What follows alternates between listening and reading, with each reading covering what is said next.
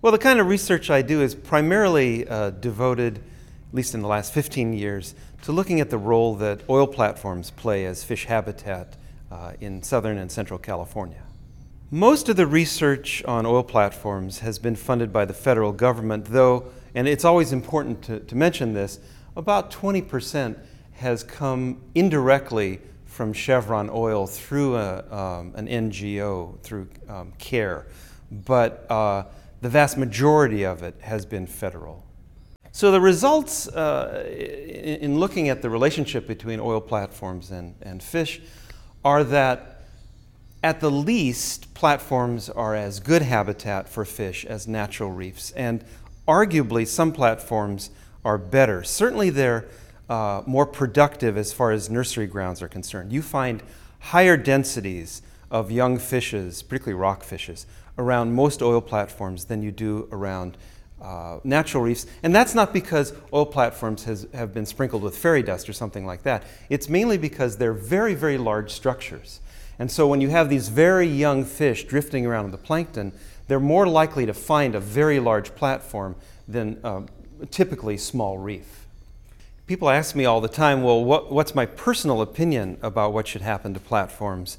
Once they're uh, no longer economically viable. And actually, I don't have an opinion as a biologist. Uh, my role is purely to give information to people, and they can make their own decision. They can run it through the prism of their belief system. So, uh, there are people who, when I say uh, these are really, really fully functioning uh, habitats for fish, some people will go, Well, this is fabulous. We should leave at least part of them in place. And there are other people who say, I hate the oil industry. I hate uh, anything artificial in the ocean. And I just want those things blown up. And you know what?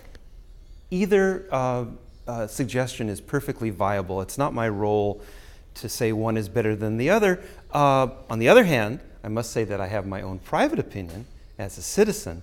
And the private opinion is I think it's immoral to kill huge numbers of any animal. And uh, if you just look at what lives on the platform, forget the fish, and there are hundreds of thousands of fish sometimes.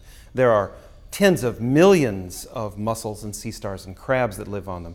And you'd be killing all those animals if you remove a platform.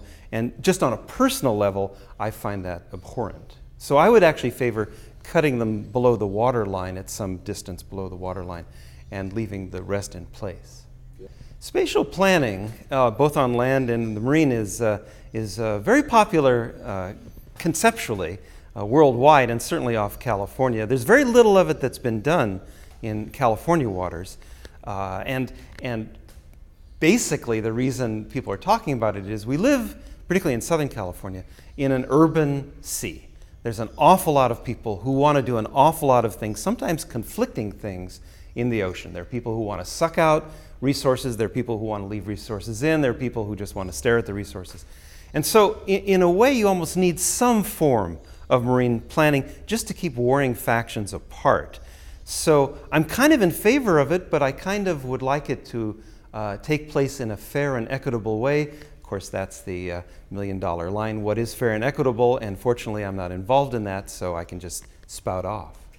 Absolutely no fault to find with aquariums as far as fish and invertebrates are concerned. My concern would be things like uh, higher level mammals like dolphins and the like, where I, I have substantive issues. But for fish, uh, I think it's great. And I think the more education the public has in all realms of nature, the better. And how are people going to learn about fish, truthfully, other than from an aquarium? The only other way is they have to go underwater. Most people are not going to go underwater. Or they have to catch them. And uh, I love fishing, but I, I would submit that I don't really want all 35 million people in California fishing so they can learn about fish. How else are you going to do it? Well, you do it through aquariums.